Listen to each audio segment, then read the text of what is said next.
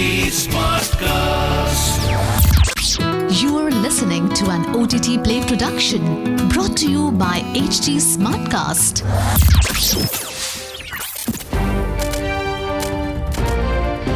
This is OTT Play. OTT Play. Sizzling Samachar of the Day.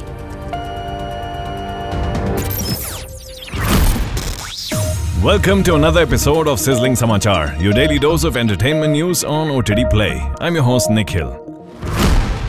Jonah Hill already has his next directorial project lined up and studios are determined to win the rights for its production.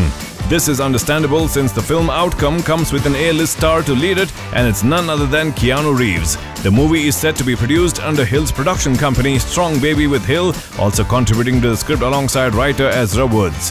Most details of the film have been kept under wraps including no reports from either Hill or Reeves, but both of their involvement is creating much anticipation.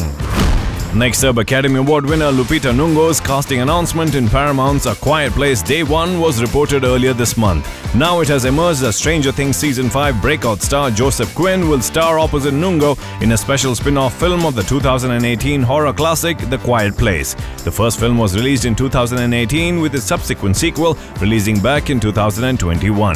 Further details regarding the spin-off are kept under wraps. Next piece of news Kristen Stewart is not a novice when it comes to directing, as she has already been acclaimed for her short film Come to Swim, which she wrote and directed back in 2017. She will reunite with Scott Free Productions for a new project, a feature film titled The Chronology of Water. Stewart will also be contributing to the script along with Andy Mingo, based on the memoir written by Lidia Yuknavitch. Next piece of news SS Rajamouli's RRR has taken the Japanese box office by storm. It's breaking all the records set by previous blockbusters and has become the first Indian film to collect 250 million yen at the Japanese box office. The popular director became quite prominent in Japan after his movie Bahubali 2, which also did well in Japan with a similar collection in the span of 7 months, but RRR made history by achieving this feat in 1 month. It is predicted that RRR could become the highest grossing Indian film in Japan in the next few weeks.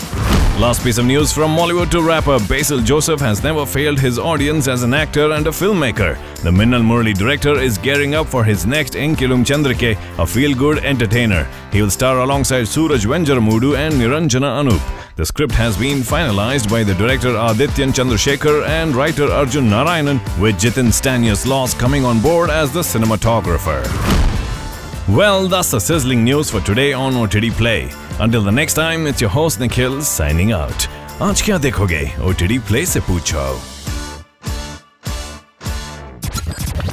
This was an OTT Play production brought to you by HT Smartcast. HT Smartcast.